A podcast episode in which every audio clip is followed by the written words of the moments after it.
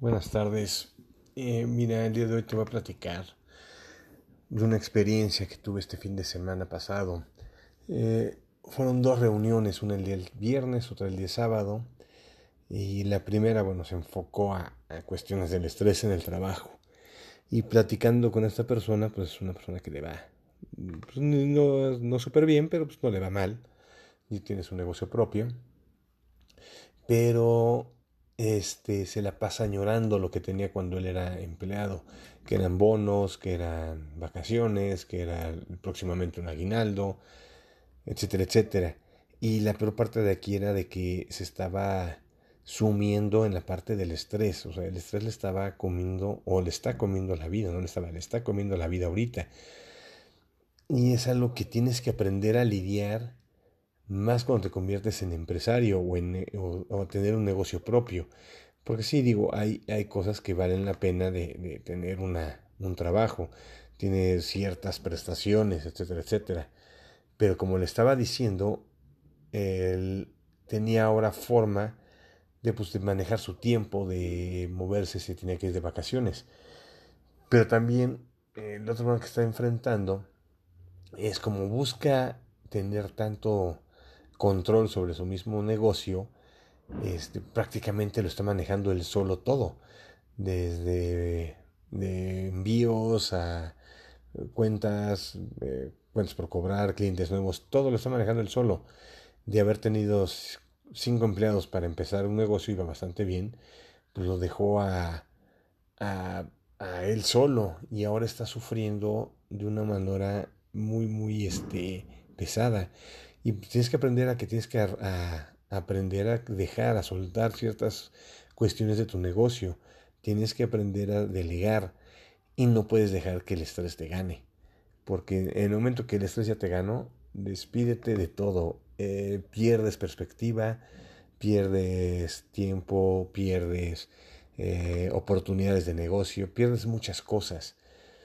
Es muy importante, por eso es el ejercicio de la respiración, de inhalar en 7 segundos, mantener, sostener en 4 y exhalar en otros 7. Es muy importante para que puedas mantener la mente en calma. Toma en cuenta que si no lo haces, si no mantienes tu mente en calma y te gana el estrés, vas a empezar a tener problemas de salud. Y tener un negocio propio y tener problemas de salud es la peor fórmula que puedes tener para que tu negocio crezca. Entonces, aprende inicia esos ejercicios de respiración, hazlos porque te van a ayudar mucho a no perder la perspectiva, y acepta que tienes que necesitar la ayuda de otras personas, que vas a tener que invertir en tus empleados, para que puedas hacer más cosas y puedas hacer en lo que tú eres mejor, te puedas ahorrar en lo que tú eres mejor. No todos pueden hacer todo, y ese es un grave error que comete uno, cuando está uno iniciando un negocio. En la segunda reunión, el día sábado, fue una reunión para ver si queremos entrar a un cierto tipo de negocio, y yo hice una pregunta a la persona que estaba exponiendo de cómo conseguir nuevos clientes, y él nada más estaba basándose en que tú tienes que ver tu agenda, del número de clientes de tu agenda, que mínimo debes tener 200 personas, para que esas 220 te contestan y puedas cerrar por lo menos unas 5 personas. Y mi pregunta fue muy simple, ¿y cómo hago si yo no tengo 200 personas en mi agenda? Y su respuesta me hizo bastante fuera de lugar. Simplemente me dijo, ponte un perfume y salte a la calle y para que lo vendas, que la gente te pregunte qué perfume traes. No se me hace lógica esa respuesta, ya que hoy en día ya no hay ese acercamiento con la gente. Ya es una cuestión de que necesitamos obtener otro tipo de forma de captación de clientes.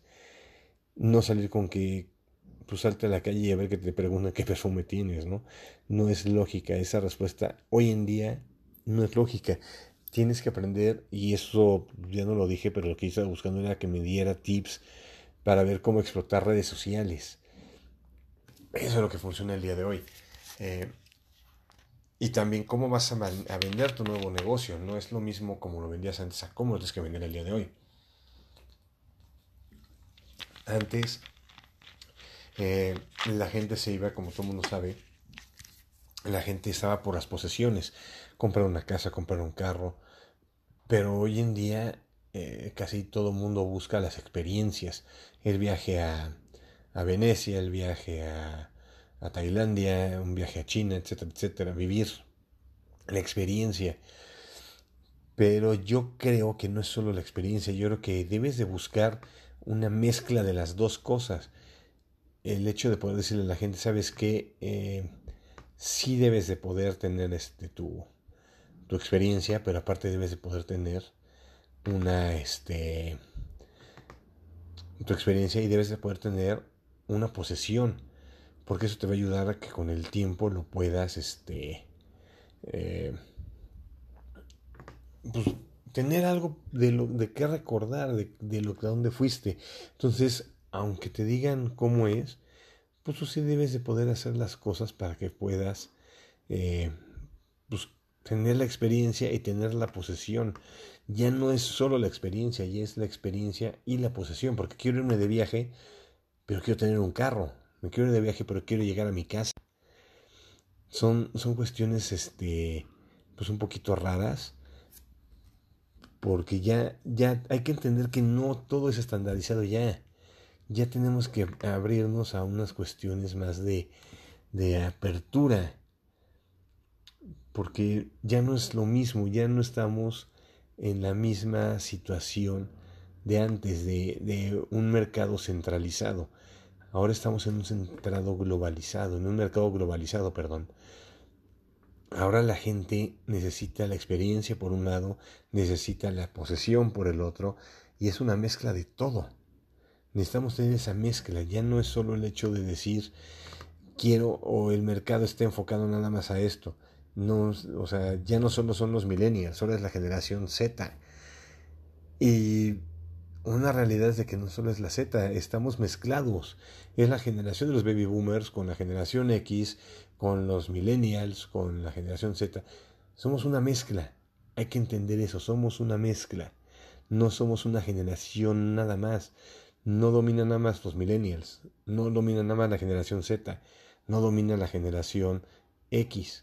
Somos una mezcla y hay que aprender a venderle a esa mezcla.